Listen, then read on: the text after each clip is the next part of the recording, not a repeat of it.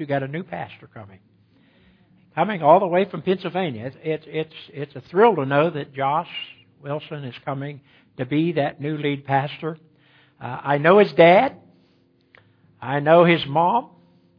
I know his grandfather and his great grandfather. They're all Church of God folk.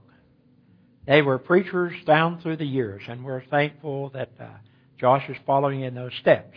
And so we're asking you to pray much for him. Transition time is not always easy. Leaving a church and coming to a new location and learning all of the people. And uh, so we're we're excited. It was worth the wait, wasn't it? Well, a couple of you think it was. it was worth the wait. uh, and so uh, we're glad. We're happy for the church. We're thrilled that, that uh, God is, is sending someone to you that will be here uh, in a full-time capacity.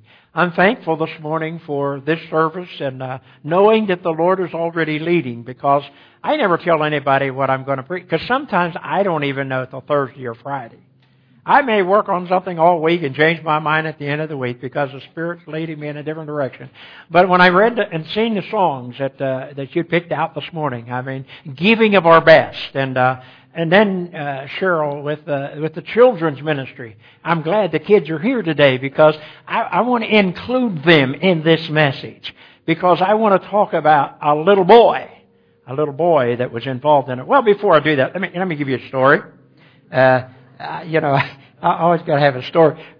But but a Sunday school teacher was teaching her, her Sunday school class about communion this time of the year.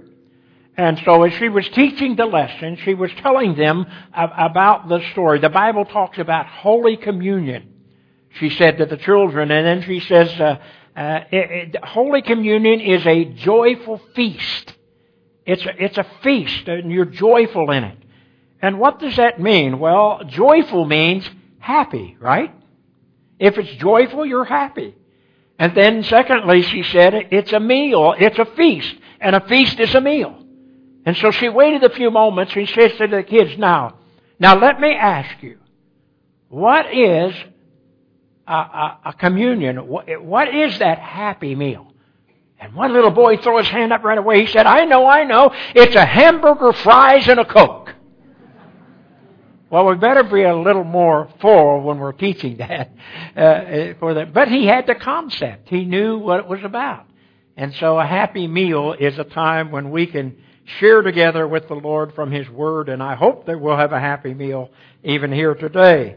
But uh, I want to share with you from John chapter number 6, John, the Gospel of John, chapter number 6. It, it's a familiar story, but, but it drives home a point that I think we sometimes forget in chapter 6. Let me begin at verse number 1.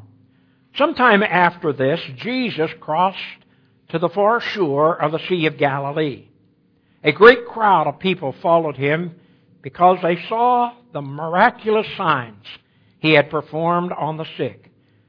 Then Jesus went up to the mountain and he sat down with his disciples. It was the Jewish Passover. The feast was near. And when Jesus looked up and saw the great crowd coming towards him, he said to Philip, Where shall we buy bread for these people to eat? He asked only to test him, for he already had in mind what he was going to do. Philip answered and said, Eight months' wages would not buy enough bread for each one of these to have one bite. Another of his disciples, Andrew, Simon Peter's brother, spoke up. Here's a boy with five small barley loaves and two fish. But how far will that go among so many? Jesus said, Have the people sit down. There was plenty of grass in that place, and the men sat down, and five thousand of them. Jesus then took the loaves and broke and gave thanks and distributed those to those who were seated as much as they wanted. He did the same with the fish. And when they had all they all had enough to eat, he said to the disciples, Gather the pieces that are left over. Let nothing be wasted. God never wastes anything. So they gathered them and filled twelve baskets with pieces of the five barley loaves left over by those who had eaten. after the people had saw the miraculous sign that Jesus did, they began saying, Surely this is a prophet who is come unto the world. Jesus, knowing that they intended him to come to make him king by force, withdrew himself again to the mountain to be by himself.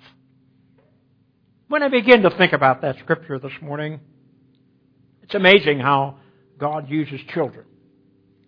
And I thought about that story. You know, as I read that story, I began to think about an occurrence that happened for a Christian couple. It happened in, uh, I, I believe it was back in September of 1989, when a young couple in North Carolina was set to open a restaurant. That was a dream that they had always had, to be able to open a restaurant. And when the day came, all, all was needed that was left to open this restaurant was for the final health inspection and the issuing of a business permit. They were scheduled to open as they got the permit the next day. And so they were excited about it. The couple uh, named the little restaurant Our Place. It was an Our Place. It had lots of little scriptures hanging around and, and the placemats, you know, gave a little bit of insight of the Bible. They thought it would be a great ministry. But as they woke the next morning, waiting to get the the, the final inspector to come and get, issue those licenses, and they would be able to open the doors to everybody. But when they went to sleep that night, and when they awakened in the morning, they found that there was winds and rain. Hurricane Hugo hit the Atlantic coast. Unexpectedly, a furious storm made its way 200 miles inland. Some of you remember the storm. It destroyed homes and power lines and, and stores and trees uprooted. And, and the young couple, when they woken to hear all of this going on, it was the day they were to open their restaurant. So they hurried to the restaurant to see if they were damaged. And when they pulled up to the restaurant, to their amazement, the restaurant wasn't touched. But no sooner did they get to the door until a, a, a sheriff's car pulled up. And the sheriff come over and said to them, he said, you know, we want you to know that Hugo has done a lot of damage. And I want you to know that your restaurant and the fire station next door and a gas station down the road is the only place in this area that's got electricity. And so they said, well, we need to get a hold of the, uh, uh, of the Department of Health. We need to get a permit. We need to open this restaurant. They're going to need this. And so they went to the cell phone. They tried to get a hold of him. He said, I'd be happy to, but I can't even get in the building, let alone offer you a permit. Well, what do you do? It's a day to open a restaurant. And as they begin to think about that, you know, as they looked at it, they, they, they knew that the refrigerator was filled with 300 pounds of bacon and beef. There were bushels of lettuces and tomatoes and, and bread by the, by the loads. And, and what could they do with all of this? It's time to open. And if, if we lose our power, we're going to lose it all. And so they just decided, well, maybe the Lord just wants us to give it away. So they did. They contacted the sheriff and said, I want you to tell everybody all the workers, all the linemen, all the people that are helping in this storm, that we are going to give free, free to all of the workers, the BLT's free coffee to all of them. They begin to line up and come in and pretty soon they got word that people begin to spread the word that there was a restaurant that just up the road a few miles away into the next town that knew the tragedy was there and they were being packed out. But the people were taking advantage of them. They were gouging them for $10 for two eggs, a piece of bacon, and a slice of toast. And so they decided they would build a big sign out in front. It said free food to all. Every family, every visitor, everybody that comes has free BLTs, free coffee, free drinks, whatever they want. And then the miracle began to happen. You know, they said as they begin to tell this story, as they begin to look at this, there was something quite amazing happen. People who came People who came and drank and ate begin to clean the counters. They begin to clean the floor. They begin to take over the kitchen and washing the dishes. They begin to help on the grill in the back. And it wasn't long until they began, all of the volunteers that were working together, and then the word came out to those that were in the neighboring town that didn't quite get as much damage, and they began to realize these people needed more than even the 300 pounds that they had in the freezer. They began to unload their freezers and bring it in and give the food so they could supply those people that were hungry from that storm. And then there was another merchant in town that began to realize that they needed other things. And so they began to pack up and bring things to them. And let me just tell you, in the closing that story, as I read it and I thought about it, I thought, my, that's a, that's a great message. Because you see, somehow that day, those first free cups of coffee, those free BLTs stretched to 16,000 in one day and a half. Now let me tell you something. When I read that, I begin to think about that 500 loaves of bread begin to increase. 350 pots of coffee, bushels of produce and meat were given. It was a miracle that happened in North Carolina in 1998.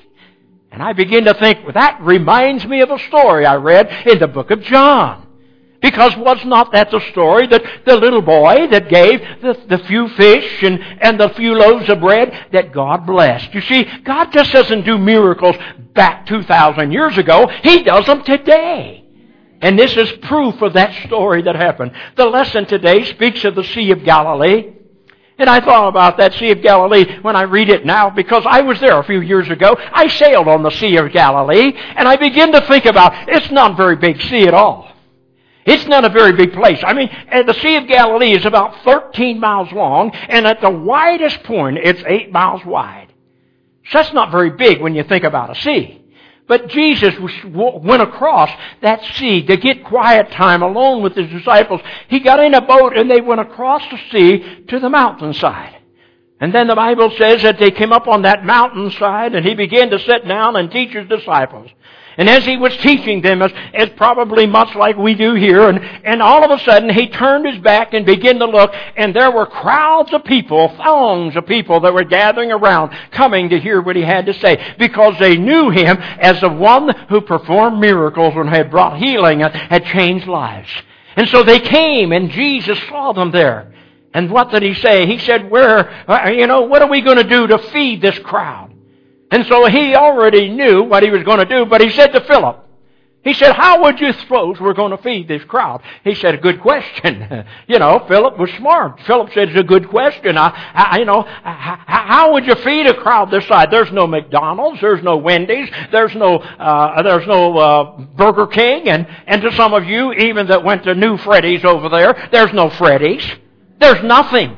You see, there's nowhere to get food. There was nowhere to have food to come in. And Jesus turned to one of his disciples for advice. He said, eh, hey, eh, on this matter, and Philip answered, it would be more than a half a year's wages to buy bread enough to even feed them one bite. Can you imagine? To even feed them one bite. And from Philip's answer was clear that, that there was no nearby restaurants, there was no nearby carryouts. And so they begin to feel, and you know what he finally come up with? He said, you know, not only that, but uh, you know, it's going to be difficult to feed them. Maybe we ought to send them home. But then Andrew, you don't remember Andrew? Andrew was a different kind of guy. Andrew was the one that heard about Jesus and, and found Jesus, and he was the one that went out and, and, and brought the message of, of salvation and the power of Jesus to his brother. You know, when I thought about that, he was the one that brought it to Simon Peter. And Andrew was certainly not a leader as Peter was. But there was something special. And I want you to notice that God doesn't use all of us in the same way. Simon Peter was a great preacher, a great man, a great deliverer of the message. But don't you think for a moment that Andrew wasn't important. He may not have got on the platform. He may have not got the microphone in his hand. But Andrew was the type of person that, that he was a people person. When I think about Andrew, I'm always picking on my wife. But you know what? She's an Andrew. You know why? Because you see, no matter where she goes, I took her to the nursing home. And sitting in the hall, there's a lady sitting in a chair singing from the top of her voice. Who begins to sing with her? When I take her to the grocery store, I lose her. I'm going up and down the hall aisles. I've got the shopping list. I know what we need, and and so I'm going around and picking it out, and I lose her because she found somebody that's looking at some carrots over here, and she gets a conversation with him. She, she's going to talk to whoever it is, no matter where we are. I, I let her go in the gas station to get a, us a cup of coffee. I'm sitting in the car using up a gallon of gas because she's talking to everybody in the gas station. You see, Andrew was that way. You know how I know? Because you see, children in those days was not important. They didn't even count them in the crowd. But Andrew saw a little boy. Andrew talked to that little boy. Andrew looked at that little boy. He knew what was going on in his life. And when the, tra- when the, when the difficulty came and Jesus asked a question, Andrew said, you know what? I was talking to a little fellow over there, and he, he came to hear what you had to say. He wanted to see those miracles too, but he was smarter than the adults sometimes children are.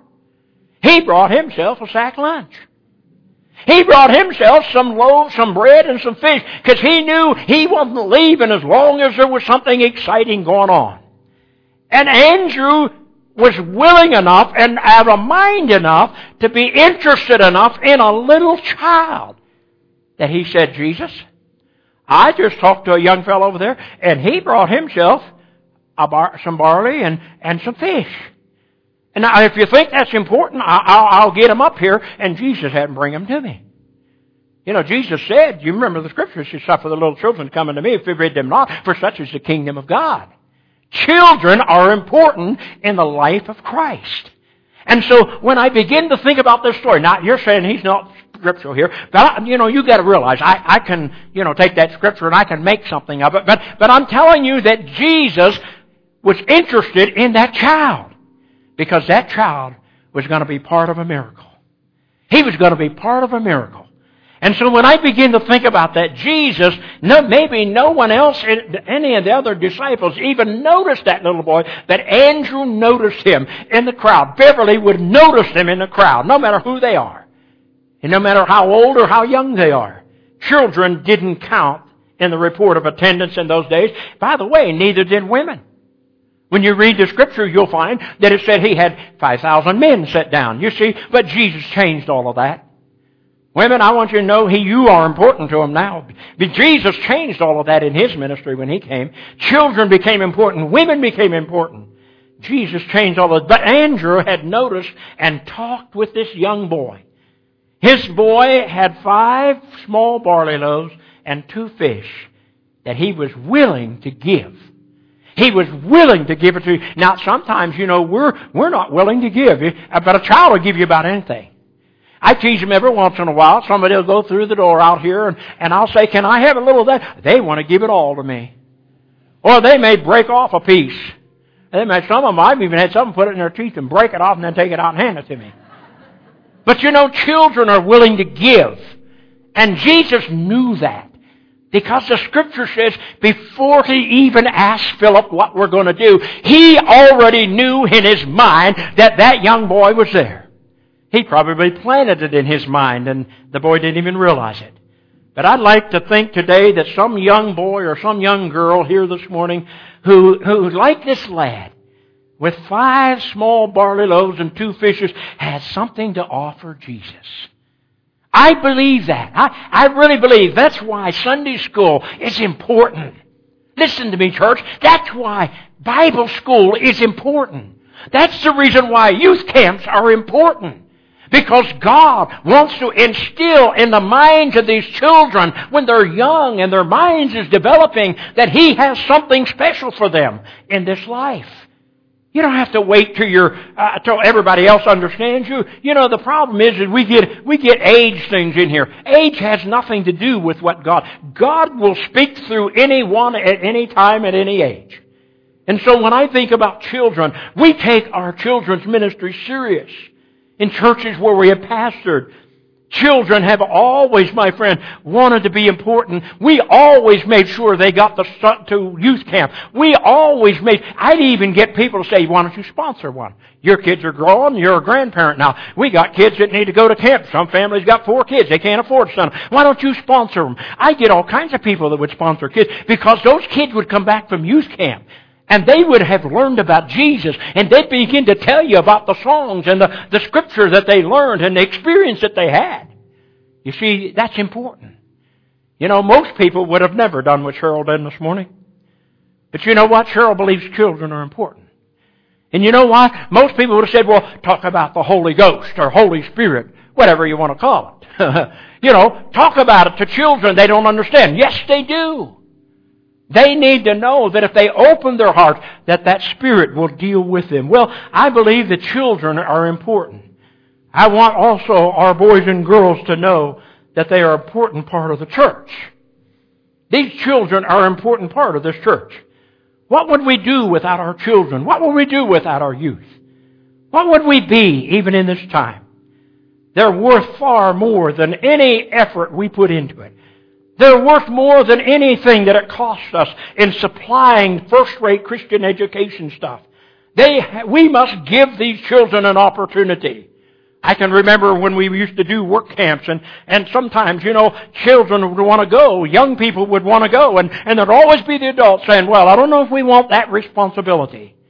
But I can remember many a times when our youth pastor would gather kids, the youth group together. We have been to, we have been to Oak Hill Children's Home many a time, painting and hauling hay and taking care of animals. Anything to get those kids on the camp to know that there are kids that are less fortunate than them that are in that children's home. We need to let children be exposed to it. I believe you take children. We used to take our children to nursing homes, and they get a chance to see the elderly people. And many of those elderly people, me, we look at them as somebody that's kind of wore out and, worn, you know, and I'm there now. I know. You know, I, I think that when we go to this nursing home with children and they begin to see them, and some of them just want to hold their hand. They just want to touch new flesh because theirs is worn out. They want to know that there's a child that's still, they want to see and dream of all of that. And children learn from that. And so when we think about our children, my friend, I've given them chances. I've taken young people in the country and out of the country on work camps because, you know, it helped them. You know what? What we do with children, think about this. I have a son that's in ministry. He's been there quite a number of years. Been up there in distant uh, 29 years, and and you know he does he does puppet work, and he does ventriloquism, and he does preaching, and he does singing. And I thought about that. You know, there was a day when he was just a little boy, when we allowed him to go into the church and take a little cassette and play it and learn that song to be able to sing. We let him go into classes and help teach, and my wife has been good at that, of letting. I can take you to churches where she had kids in junior church and then had the youth to help in that junior church. I want to tell you something. They are on boards and they are in leadership. They are playing pianos and organs and guitars and drums and they're, pl- they're leading music. I can take you to New Castle Pennsylvania and show you a young lady that's leading the music there. There was just a little girl under our ministry, but you see, she grew up knowing that she could do this. We always had children's programs. We always had kids musicals. Why? Because we wanted kids to know that they're important to the church. Children are important. Jesus said they're important to us. And so when we begin to think about that, you know, I thought about Samuel Wesley. Samuel Wesley, you know, uh, he, he was a devout minister in the Church of England in another century. But you know what? He began to see the Church of England going soft and going shallow, and he began to see that the Spirit wasn't there. And he began to have a burden, and his heart began to get heavy, and it began to burn within him that he wanted to see the Church of England revived and renewed. And so he would go to his office sometimes in his home, and he would get his office out in the front of the house, and, and, and as he was sitting in the office, he was reading and praying and seeking God. God, we need a revival in the church. We need a renewing in the church. And as he was praying and thinking about this, up and down the steps to the house on the second floor, he had two boys that were being boys.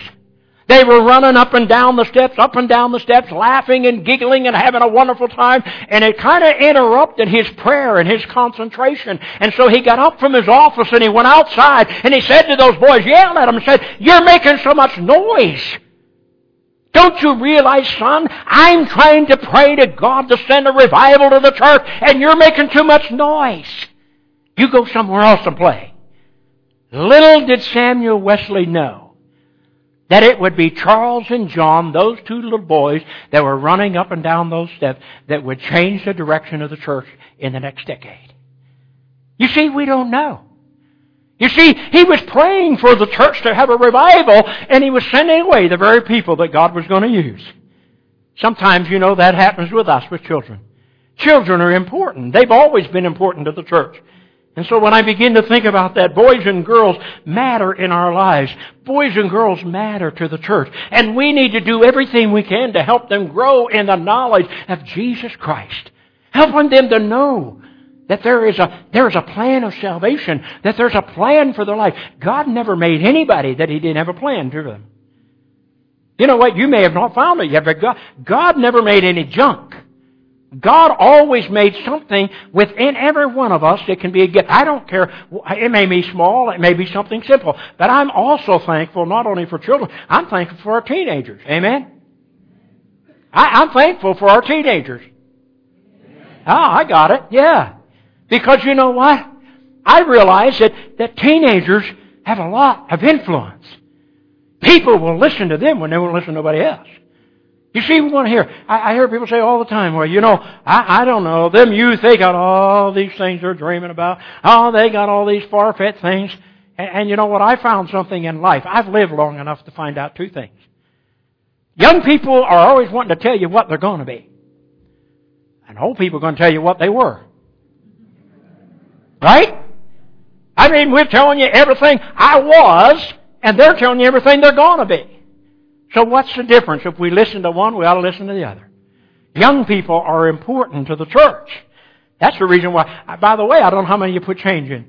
You know what? Last week I, I tried to experiment myself on that little thing we built and put out there in the front. You know what? I had I had a handful that I couldn't even hardly hold because last week everywhere I went, I never used a penny. I never used a coin. I broke a dollar bill. I broke it all bill. And I brought that change and dumped it in that little thing out there for youth because we're going to change youth. We're going to change lives. We're not going to have a shortage of pastors and missionaries. We're not going to have a shortage of, of youth pastors. Because you see, we're going to change them early enough in life that they don't get their goals set on something else in the world before they get their, they're, they're in tune with God and His calling upon their lives. You hang with me on and I'm going to check you out in a year or so. Okay? You hang with me on that because I believe that. I believe that's exactly going to happen. You see, what we need today is to realize that we need to be, our young people are important. We realize what young people can be and what they can do with God's help. You may think you can't do anything. You, you would never believe this. But when I first got saved, when somebody called my name, or somebody spoke to me in the church, my ears got on fire. My face got red. And I couldn't even talk. Now I know that's hard to believe. But you know what? I was that way. I was shy. And when I felt that God was calling and people were saying, God's got His calling upon your life, just keep moving forward, I kept saying, you don't know what you're talking about. I can't even talk. I can't do anything. And you know what? They said, you allow the Holy Spirit to work and it'll happen. And you know what? I've been doing this for 50 years. When I couldn't do it before. Why? Because people prayed for me when I was just a young boy. You know what? I like the scripture in 1 Timothy 4 and 12 says, don't let people put you down because you're young. Oh, I had lots of people say that in my ministry, you know. Oh, you got a preacher out there. I, I preached in a church that, you know what, when I first took my first pastor, everybody in the church almost was older than me. You know, you, you, know, but I, I kept holding on to that scripture where Paul told Timothy, don't let anybody tell you to be quiet because you're young. Keep talking, you'll get old. Keep telling it, you'll, it'll come forth to you. And so when I think about it, we're thankful for our children, our youth. And the potential for service in the Master does not decrease with age. I'm also thankful for the middle-aged and the older folk. Because I read not long ago uh, uh, an article that told me that, you know, that the most productive years in a person's life is late in life. The most productive years is late in life. I'm still looking for the production. It's late in life that you get the production. Here's a boy, Andrew said. There is someone here today that has something to offer the master. It could be a child. It could be a teenager. It could be an adult between the ages of 25 and 95. I don't know. But I believe that God has something to offer today through each and every one of us. Believe me, everyone in this room at every age has something to offer God. I read an interesting story. I'm so thankful today when I think about our missionaries. All the years that they spent all the years it's out there. And then I, I came across a story in a, in a book John Ortberg tells about uh, the me I want to be. And there was a story in that book that I loved. And that story tells about, it tells about a wonderful story uh, that offered of a woman who offered herself to God. The woman's name was Evelyn Brand.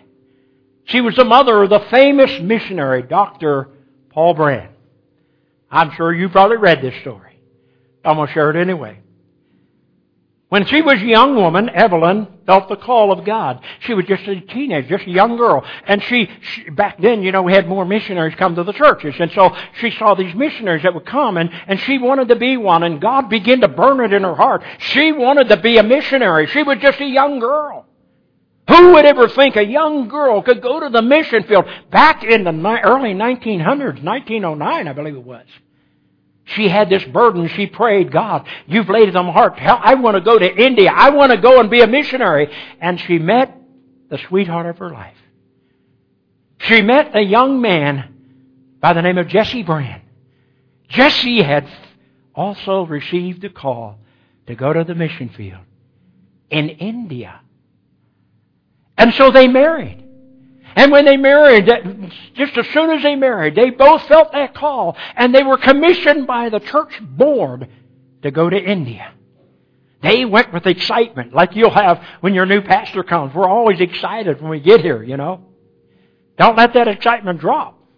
But they went to the mission field. They were excited about getting to mission field, going to India to the people that needed Jesus, and they wanted to share him. But you know what? For the first seven years, they had not one convert. Not one convert. I don't know how many pastors. I don't know how many of us could sit around for seven years with nobody making a move, with nobody seeming as though getting saved.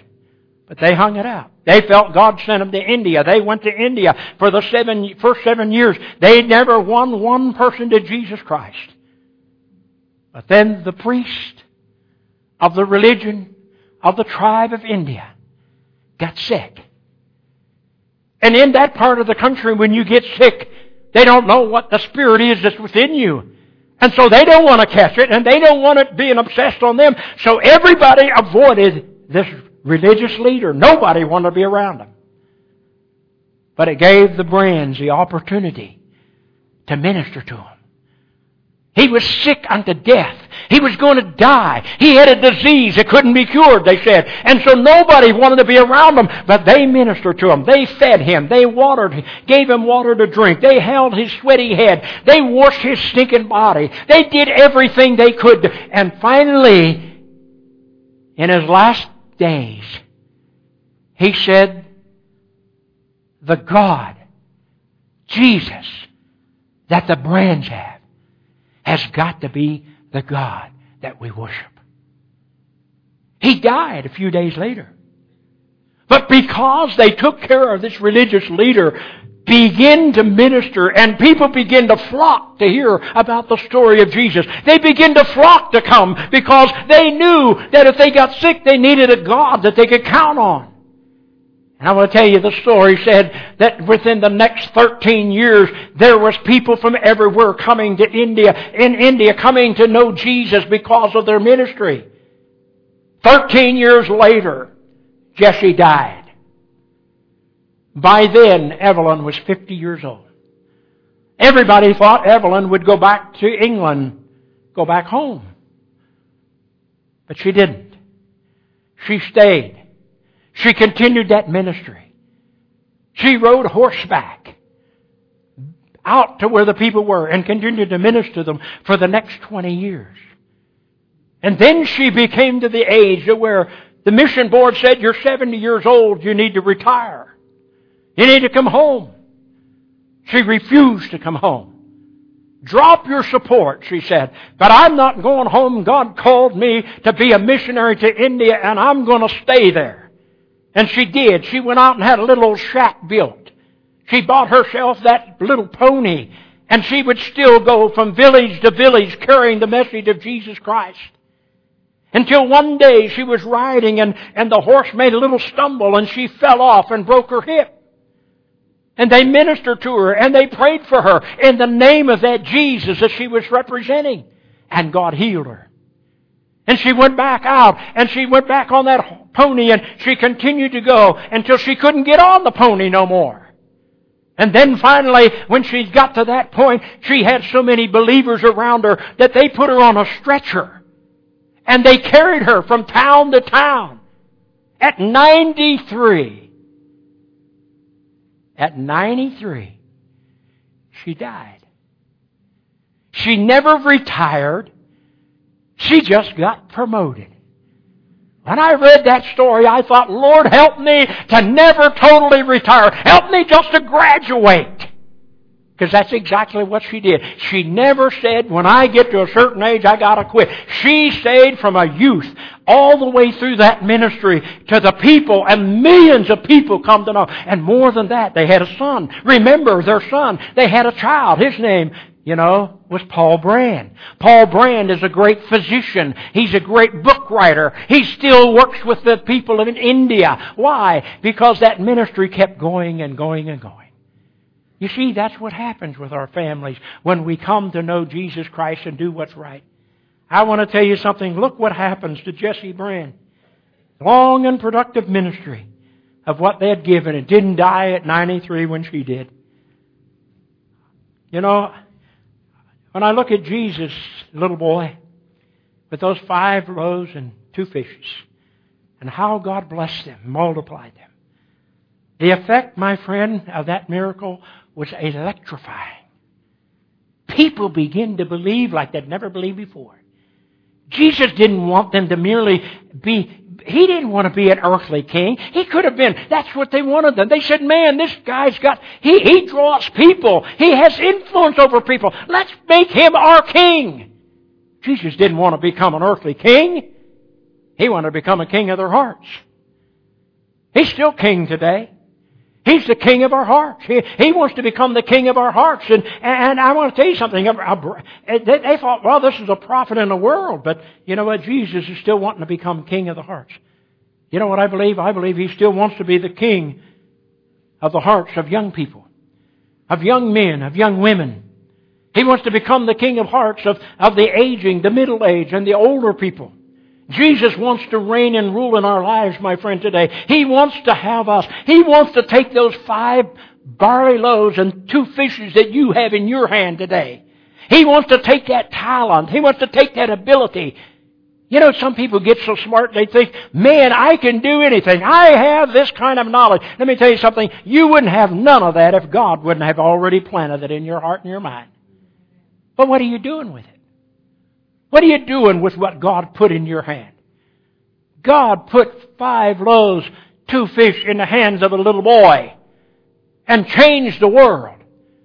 And I can take you back to the Old Testament and you know what? There was that prophet back there, you know, that was hungry and starving. And what did God do? He took a little old widow woman who had the last bit of oil and the last bit of meal.